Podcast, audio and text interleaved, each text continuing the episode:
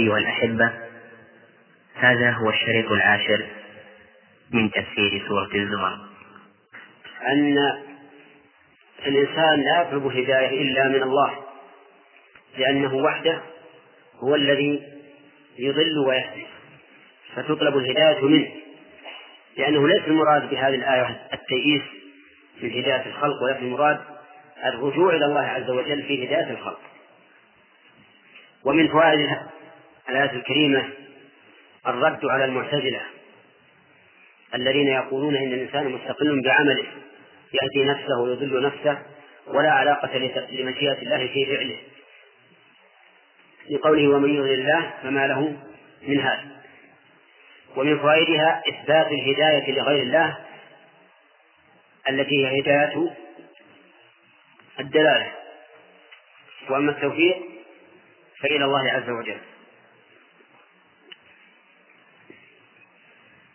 ثم قال سبحانه وتعالى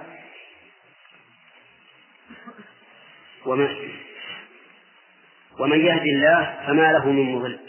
أخذناها ما شبه.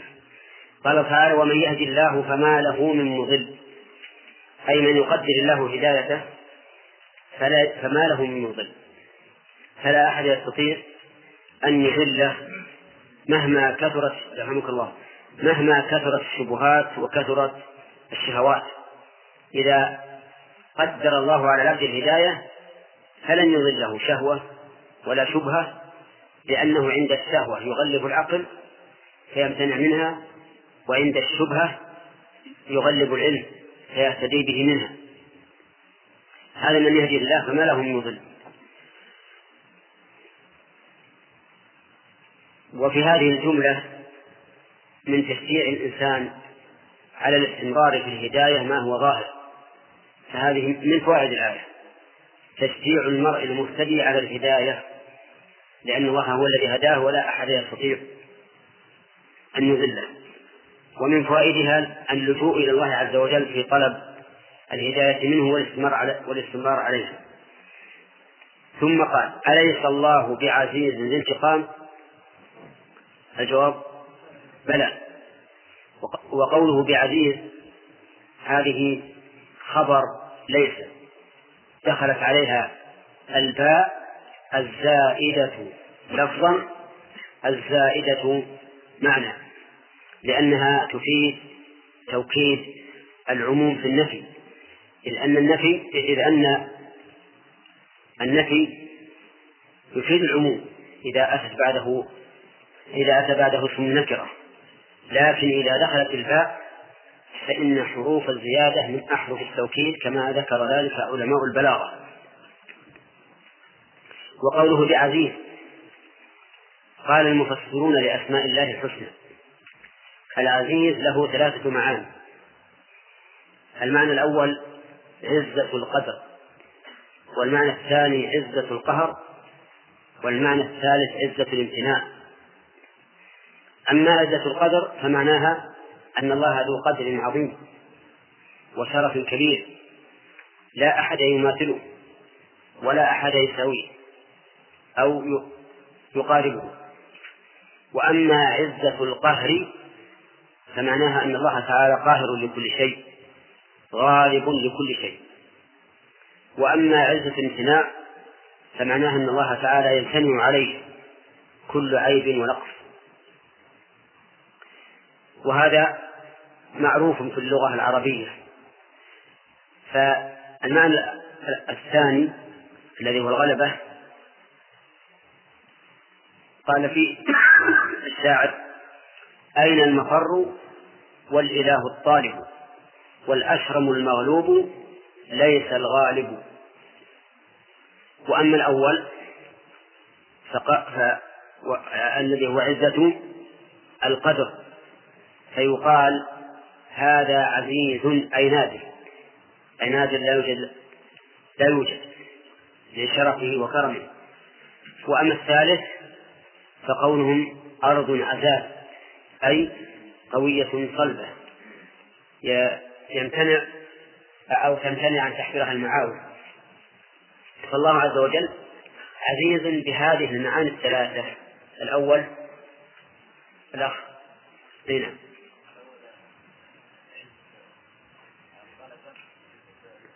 عزة الغيبة والطهر. طيب، وقوله أليس الله بعزيز ذي انتقام، ذي انتقام ذي بمعنى صاحب، وانتقام نكرة، والنكرة في سياق الإثبات لا تفيد العموم. نعم، ولكنها هنا في سياق أليس الله بعزيز ذي انتقام أي صاحب انتقام، فكلما كانت الحكمة في الانتقام انتقم. وتأمل قوله ذي انتقام ولم يقل منتقم، لأنه ليس من أسماء الله المنتقم، ولم تأتي المنتقم في أسماء الله في حديث صحيح، وإنما جاءت باسم الفاعل مقيدا، فقال تعالى إنا من المجرمين منتقمون، ولم يقل إنا منتقمون، وقال ذي انتقام أي صاحب انتقام في موضع، فالمنتقم ليس من أسماء الله حتى وإن قرنت بالعفو، خلافا لما ذهب إليه بعض العلماء من أنه إذا قرنت بالعفو فلا بأس، بل نقول المنتقم ليس من أسماء الله، لا مقرونا بالعفو ولا منفردا عنه، لكن له وصف بالانتقام مقيدا، إنا من المجرمين منتقمون، ويوصف بأن, بأن الانتقام يصدر منه لا أنه منتقم، لقول بعزيز ذي انتقام. من فوائد هذه هذه الآية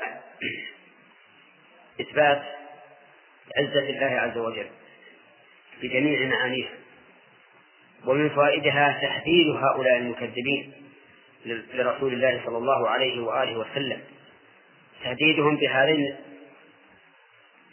الوصفين، وصف العزة المستفاد من العزيز، والانتقام المستفاد من قوله ذي انتقام، فكأن الله يهددهم بعزته وانتقامه من تكذيب الرسول صلى الله عليه وآله وسلم. ثم قال تعالى، ناخذ شرح المؤلف رحمه الله، قال ومن يضلل الله فما له من هاد ومن يهد الله فما له من مضل أليس الله بعزيز غالب على أمره. وتفسيره عزيز بالغالب على الأمر يعتبر قاصرا، لأن العزة لها ثلاث معاني كما شرحنا. وقال انتقام من أعدائه، والانتقام أخذ المجرم بجريمته. وقوله بلى هذا جواب الاستفهام في قوله أليس الله بعزيز انتقام. ثم قال تعالى ولئن سألتهم من خلق السماوات والأرض ليقولن الله. ولئن سألتهم، الخطاب إما للرسول صلى الله عليه وآله وسلم أو لكل من يتوجه إليه الخطاب، واللام في قوله ولئن موطئة للقسم، وإن شرطية. والجواب في قوله لا يقولون الله جواب الشرط أو جواب القسم؟ جواب القسم، لأنه قرن بالله، والذي يجاب بالله هو القسم وليس الشرط. والقاعدة أنه إذا اجتمع شرط وقسم فالجواب للسابق منهما، الجواب للسابق منهما. قال ابن مالك في الألفية واحذف لدى اجتماع شرط وقسم جواب ما أخرت فهو ملتزم، واحذف لدى اجتماع شرط وقسم جواب ما أخرت فهو ملتزم. والمؤخر هنا القسم ولا الشرط؟ الشرط، فيحذف جوابه ويكون جوابه معلوما من جواب من جواب القسم. قوله ولئن سألتهم سؤال استفهام، من خلق السماوات والأرض يعني من أوجدهما على هذه الصنعة البديعة والأرض والسماوات مأخوذة من السمو وهو العلو لعلوها وارتفاعها، وجمعها لأنها سبع سماوات سباقا متطابقة كل واحدة فوق الأخرى، وعلى هذا فتكون الثانية أوسع من الأولى والثالثة أوسع من الثانية والرابعة أوسع من الثالثة وهلم جرا. وإذا كان بينهما بينهما مسيرة خمسمائة عام عرفت ساعة كل سماء بالنسبة لما تحتها، وأن ساعتها عظيمة. ومع هذا فهذه السماوات التي بهذه الساعة العظيمة هي بالنسبة للكرسي كحلقة ألقيت في فلاة من الأرض، حلقة حلقة المغفر صغيرة ألقيت في فلاة من الأرض، وفضل العرش على الكرسي كفضل الفلاة على هذه الحلقة. والرب عز وجل لا يقدر قدره, قدره إلا, إلا الله عز وجل. طيب، إذن السماوات سبع متطابقة والأرض واحدة، لأنه قال الأرض ولم يقل والأرضين. نقول المراد بها الجنس، المراد بالأرض هنا الجنس، فلا ينافي أن تكون سبعا. وقد أشار الله تعالى في القرآن إلى أنها سبع في قوله الله الذي خلق سبع سماوات ومن الأرض مثلهن، وجاءت السنة صريحة في ذلك في مثل قول النبي صلى الله عليه وآله وسلم من اقتطع شبرا من الأرض ظلما طوقه الله به يوم القيامة من سبع أراضين. لذلكهم من خلق السماوات والأرض ليقولن الله، هذا جواب سؤال، يقولون الله هو الذي خلق السماوات والأرض. ولم يدعي المشركون أن السماوات والأرض كانت قديمة غير محدثة، ولم يدعوا أن أحدا خلقها سوى الله، بل أقروا بأن الخالق هو الله وحده، كما أنهم إذا سئلوا من خلقهم لا يقولون الله. فكلما سئلوا عن شيء يتعلق بالربوبية نسبوه إلى من؟ إلى الله عز وجل من غير شريك، فهم مقرون بتوحيد الربوبية غاية الإقرار، يعلمون أن الله هو الخالق. وقوله لا يقولن الله، سأورد عليكم إشكالا في ضم هذا الفعل مع اتصال نون التوكيد به. والمعروف أن المضارع يبنى في موضعين، إذا اتصلت به نون التوكيد يبنى على الفتح، أو نون النسوة يبنى على السكون. فلماذا هنا صار مضموما فؤاد؟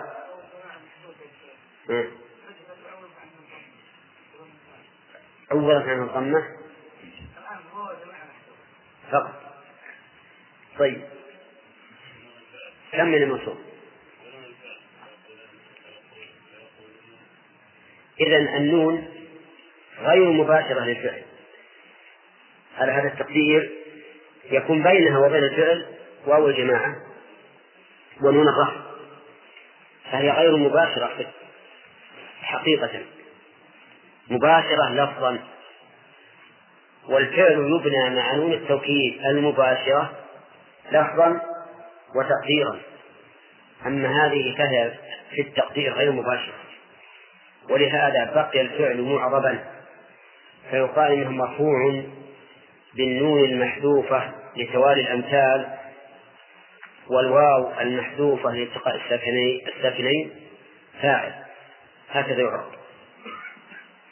لا يقول الله، الله بالرفع خبر مبتدا محذوف أي هو الله، ويجوز أن تكون فاعلا لفعل محذوف أي خلقهما الله، ويجوز أن تكون مبتدأ والخبر محذوف، التقدير الله خالقهما. والأمر في هذا واسع، باب الإعراب له وجوه. نعم. يقول الله: قل أفرأيتم ما تدعون من دون الله أرو إن أرادنا الله بضر هل هن كاشفات ضره أو أرادني برحمة هل هن مسببات رحمته. يعني اسألهم سؤالا آخر: إذا أقروا بأن الخالق هو الله قل لهم أخبروني ما تدعون من دون الله. تدعون يقول المؤلف تعبدون، ويحتمل أن يكون المراد به دعاء أن يكون المراد به دعاء المسألة، لأن الدعاء يطلق على معنيين: المعنى الأول دعاء المسألة، والثاني دعاء العبادة. فمن الأول قوله تعالى: هل من سائل فأعطيه هل من داع فأستجيب له، وقوله: وإذا سألك عبادي عني فإني قريب أجيب دعوة الداعي إذا دعان. هذا دعاء مسألة. ومن الثاني وهو دعاء العبادة قوله تعالى: وقال ربكم ادعوني أستجب لكم إن الذين يستكبرون عن عبادتي سيدخلون جهنم داخرين. هؤلاء القوم يدعون من دون الله، يدعونه يدعون من دون الله دعاء مسألة أو دعاء عبادة؟ ها؟ نعم، عام. يدعون من دون الله دعاء مسألة ودعاء عبادة. أخبرونا عن هذه الأصنام التي يدعونها من دون الله، هل ينفعنا من دعاهم من دعاهم هل يجلبنا الضر النفع هل يجلبنا النفع أو يدفعنا الضر؟ إن أرادنا الله بضر هل هن كاشفات ضره إن أرادنا الله بضر هل هن كاشفات ضره الجواب لا لا لا يدفع الضرر إذا أراد الله. أو أرادني برحمة هل هن ممسكات رحمته؟ الجواب لا. إذن كيف تعبد من دون الله؟ كيف تدعى من دون الله؟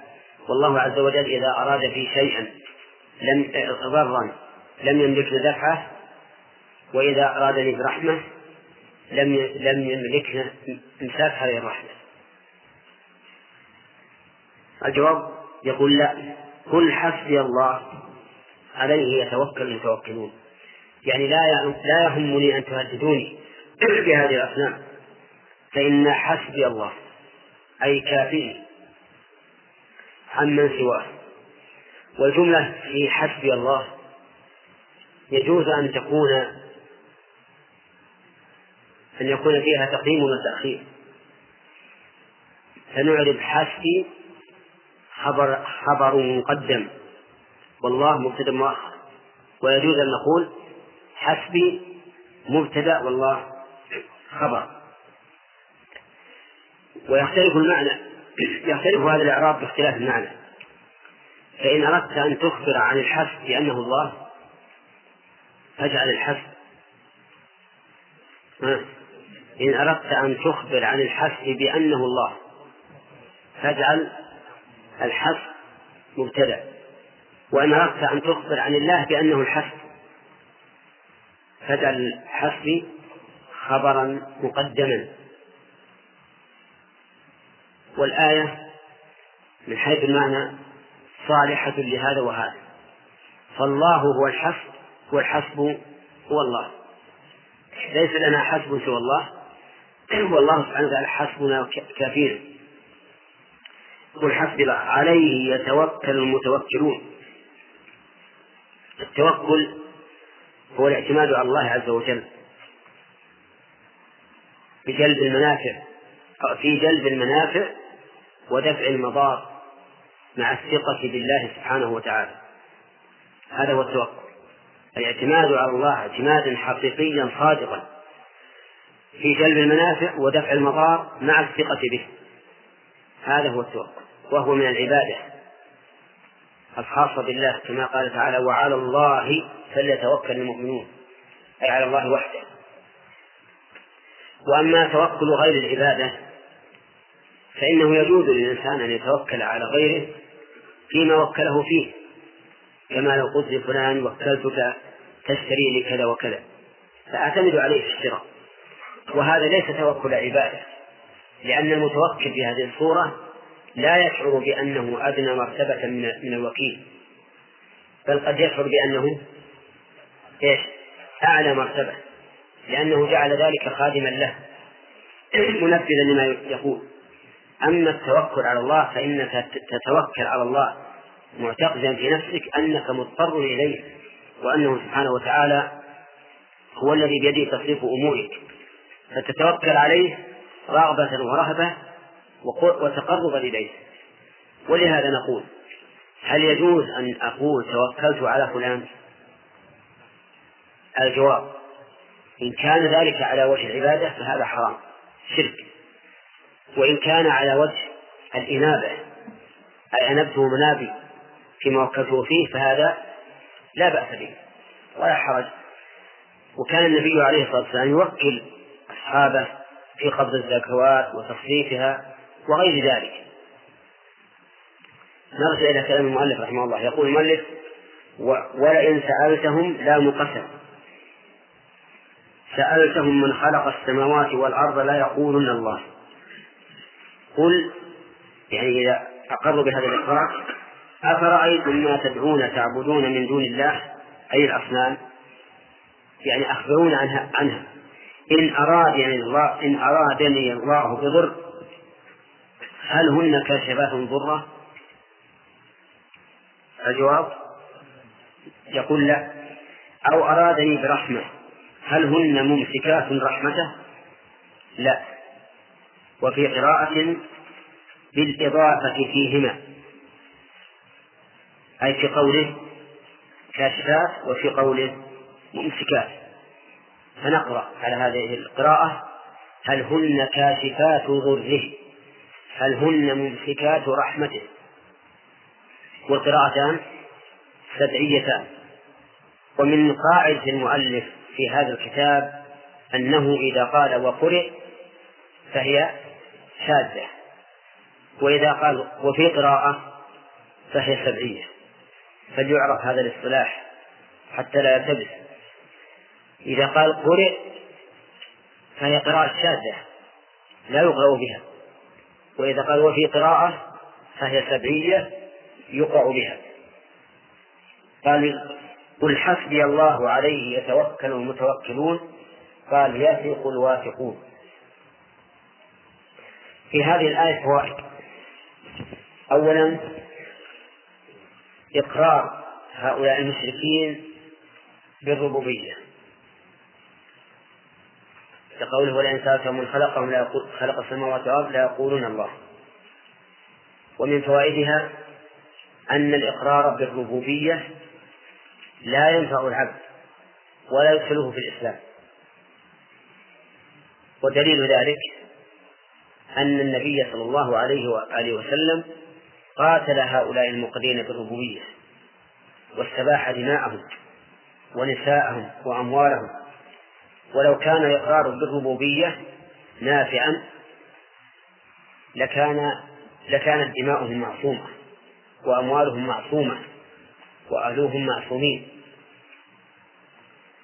طيب، ومن فوائد هذه الآية الرد بل الإبطال لما عرف المتكلمون به التوحيد، لأن عامة المتكلمين إذا فسروا التوحيد قالوا إنه ثلاثة أنواع: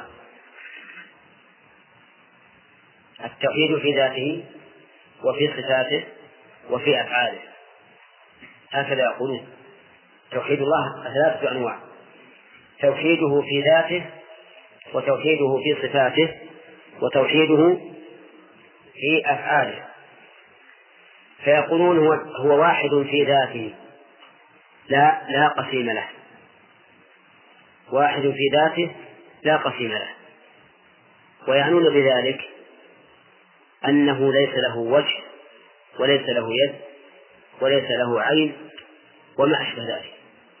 يقول: لو قلنا إن له هذه الصفات لزم أن يكون ذا أعضاء، وهو سبحانه وتعالى لا يتقسم، فهو واحد في ذاته لا قسم له، واحد في أفعاله لا شريك له، لواحد في أفعاله لا شريك له. ثم يجعلون هذا النوع من التوحيد هو توحيد الألوهية، فيقولون معنى قول القائل لا إله إلا الله أي لا قادر على الخلق والاختراع إلا الله. الثالث واحد في صفاته لا شبيه له، كلام ظاهره فيه الرحمة وباطنه من قبله العذاب. ماذا يعنون بقولهم لا شبيه له؟ أي لا صفات له، لأنهم يعتقدون أن كل من أثبت لله صفة فهو مشبه، فهو واحد في صفاته لا شبيه له. هذا التنويع لو قرأته على عامي ماذا يقول عنه؟ ها؟ يقول ما أحسنه ما أجمله، واحد في ذاته لا قسم له سبحانه وتعالى ويسبح ويهلل، واحد في أفعاله لا شريك له كذلك، لكنه لا نعم واحد في صفاته لا شبيه له كذلك، لكن لا يدري أن وراء الأكمة ما وراءها. يريدون بقولهم واحد في ذاته لا, لا قسم له أي ليس له صفات هي بالنسبة إلينا أعضاء، مثل اليد والوجه والعين والقدم والساق. واحد في أفعاله لا شريك له، يريدون بذلك أن هذا هو معنى لا إله إلا الله، ولو كان هذا معنى لا إله إلا الله لكانوا المشركون الذين قاتلهم الرسول صلى الله عليه وآله وسلم ها؟ مؤمنين موحدين، وهم كانوا إذا قيل لهم لا إله إلا الله يستكبرون ولا يقبلون هذا ويقولون أجعل الآلهة في إله واحد. فتأمل كيف كان المشركون في الجاهلية يفهمون من التوحيد ما لا يفهمه هؤلاء المتكلمون. عرفت؟ وقد ذكر العلماء في شيخ الإسلام ابن تيمية وغيره وغيره هذا المعنى، وقالوا المشركون خير في فهم التوحيد من هؤلاء المتكلمين، لأن هؤلاء المتكلمين جعلوا التوحيد هو توحيد الربوبية فقط، وهذا لا ينكره المشركون يقرون به، وينكرون توحيد الألوهية لأنهم يعرفون أن معنى لا إله إلا الله لا معبود حق إلا الله، يعرفون هذا. أما أولئك المتكلمون فإنهم لا يقرون للألوهية وزنا، يجعلونها بر لا يدخلونها في أنواع التوحيد. واحد في صفاته لا شريك له لا شبيه له، ماذا يعنون؟ يعنون تعطيل الصفات، لأنهم يدعون أن كل من أثبت لله صفة فهو مشبه. فتبين بهذا بهذه الآية تبين بها الرد على أولئك المتكلمين الذين يجعلون توحيد الألوهية هو توحيد الربوبية. وإن شاء الله بقيت كلام عليه.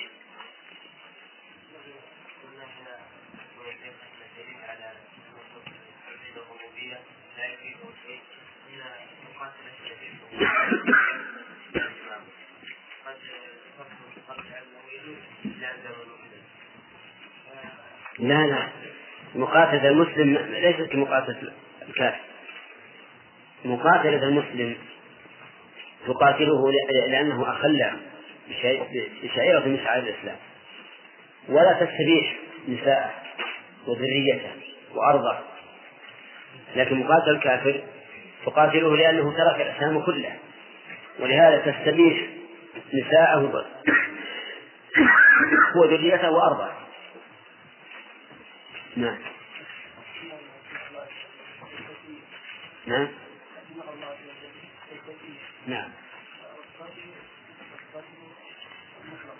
نعم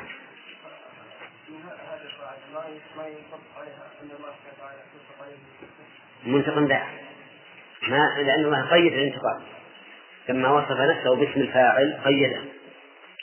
وهنا نقول الأسماء أسماء الله تعالى كلها متضمنة للصفات، كل اسم فهو متضمن لصفة أو أكثر من صفة. هل كل صفة تتضمن اسما؟ لا. طيب إذن الصفات صارت أوسع من من الأسماء، هذه واحدة. ثانيا الصفات منها ما, ما وصف الله به نفسه، فهذا لا شك في أنه جائز، ولكن نصف الله به على حسب ما وصف به نفسه.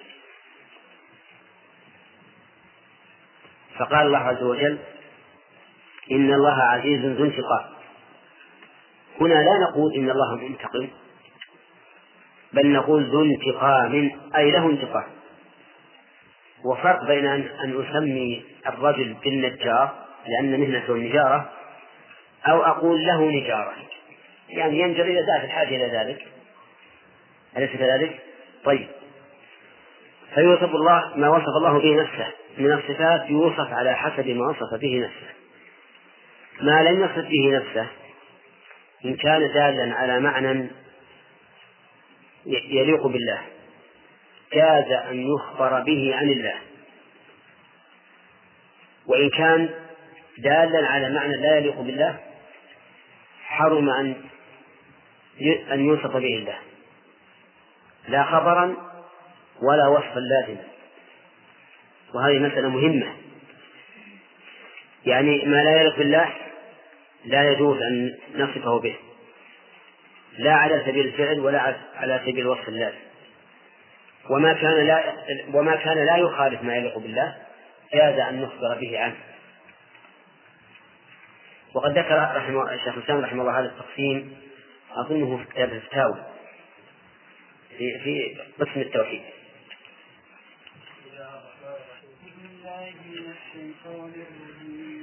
بسم الله الرحمن الرحيم. البسمة لها غير مشروعة إلا في أول سورة، هذا صحيح. نعم. قل يا قوم اعملوا على مكانتكم قل يا قوم اعملوا على مكانتكم على مكانتكم ها؟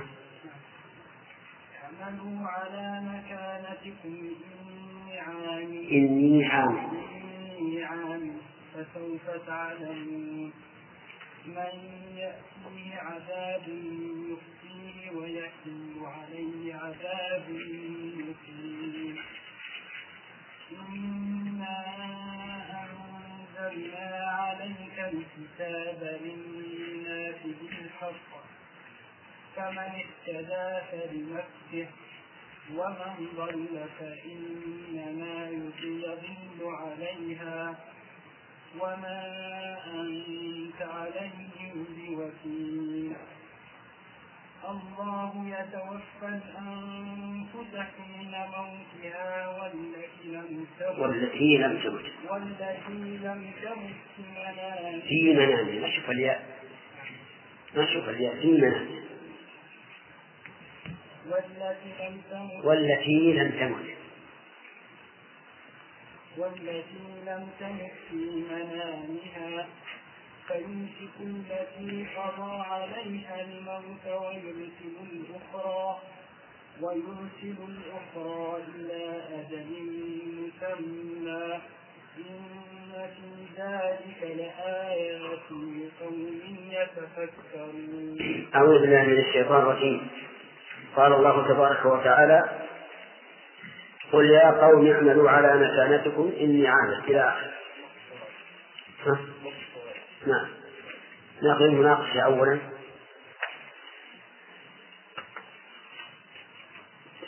في قوله تعالى أليس الله بعزيز انتقام، تقرير لصفتين من صفات الله. ما هما؟ نعم نعم. هل يوصف الله بالانتقام على سبيل الإطلاق؟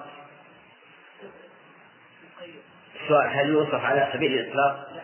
لا، وإنما يوصف مقيد. طيب هذه آية فيها تقييد الانتقام عندك. نعم تقييد تقييد نعم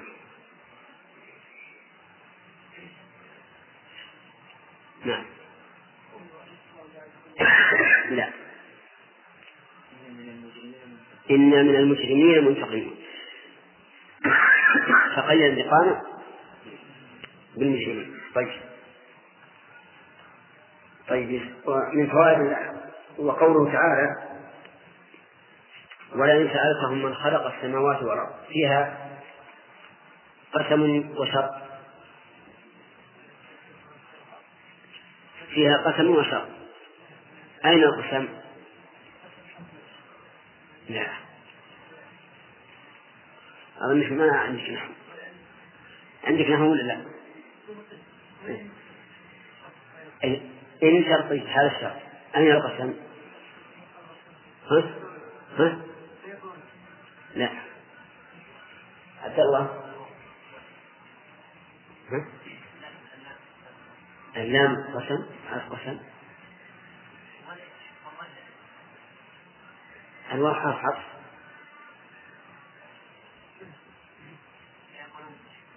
هذا جواب القسم. نعم إذا فالقسم مقدر كذا التقدير والله فاعل. طيب ما الذي وجد، جواب الشرط أم جواب القسم؟ الذي وجد جواب الشرط. جواب الشرط بدأ الدليل. لا أين الجواب؟ أين الجواب حتى نعرف. ولئن سألتهم من خلق السماوات والأرض لا يقولون الله. أين الجواب؟ لا يقولون الله. طيب الذي وجد الآن تقول إنه جواب الشرط، فما دليلك على أنه جواب الشرط؟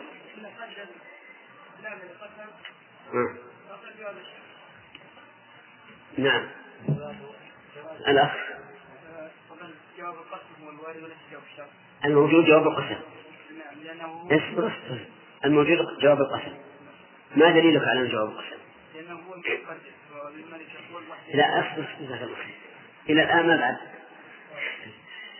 آه لانه المتقدم هذا الحكم، لكن ما الدليل على ان الموجود لا يقول هو جواب القسم؟ لان لان اللام توقع القسم سبق سلامك.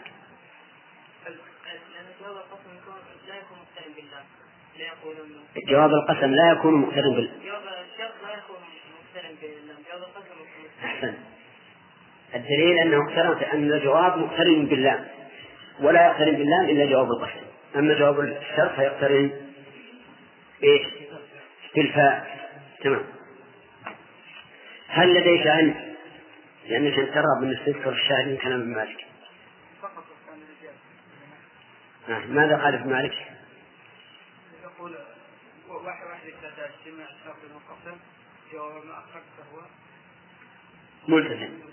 طيب صح. قوله سبحانه وتعالى قل أفرأيتم ما تدعون من دون الله إن أرادني الله. الرؤية هنا بمعنى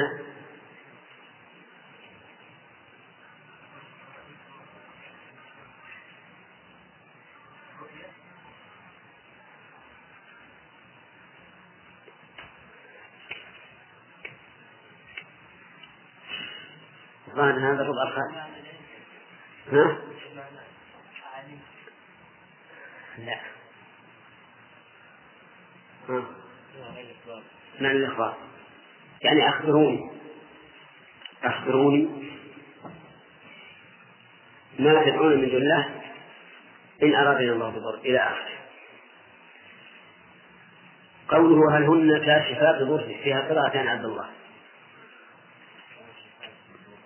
نعم طيب على القراءة الأولى ما موقع الضر من الإعراب؟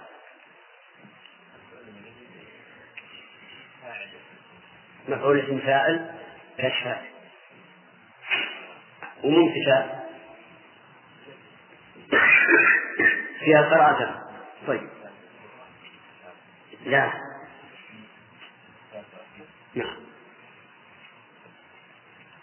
قوله تعالى قل حسبي الله عدل منا. الجملة هنا اسمية أو فعلية؟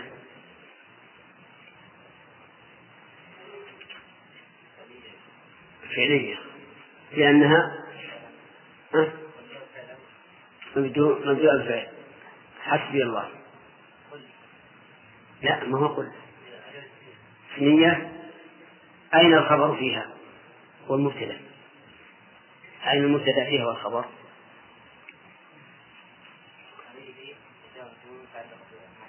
وين؟ قل حسبي الله عليه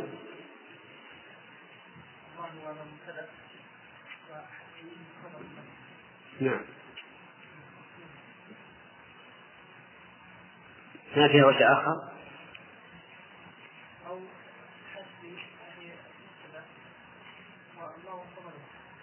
طيب كيف يعني تجعل هذا خبر مرة وتجعله مبتدأ مرة؟ إن أردت ها؟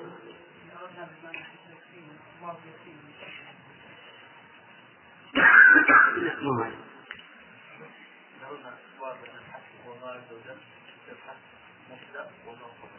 يعني إن أردنا الإخبار عن الحسب لأنه هو الله صار حسب نعم. وأن أردنا الإخبار نعم أحسن صح. هل تفيد الآية وجوب إفراد الله بالتوكل عبد الله بأي طريقة؟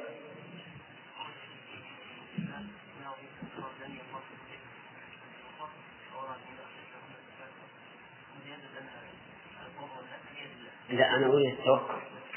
هل تدل الآية على وجوب إفراد الله بالتوكل؟ بأي طريقة؟ على الله ما أنا أمامي على الله عليه يتوكل متوكلين. طيب ما طريق ذلك؟ لأن الحاصل له طرق. أحسنت تقديم المأمور عليه تمام. أخذنا من الفوائد الآن ها مش أخذنا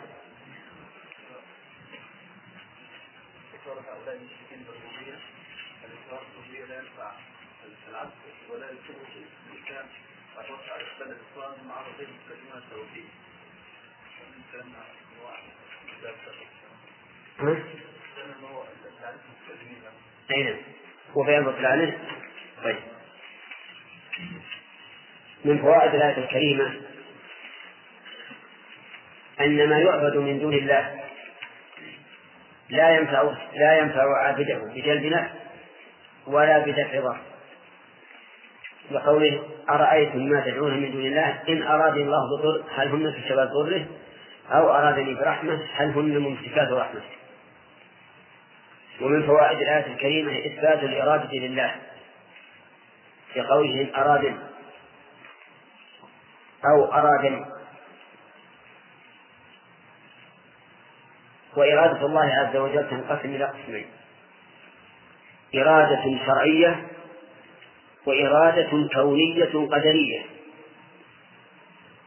إرادة شرعية وإرادة كونية قدرية.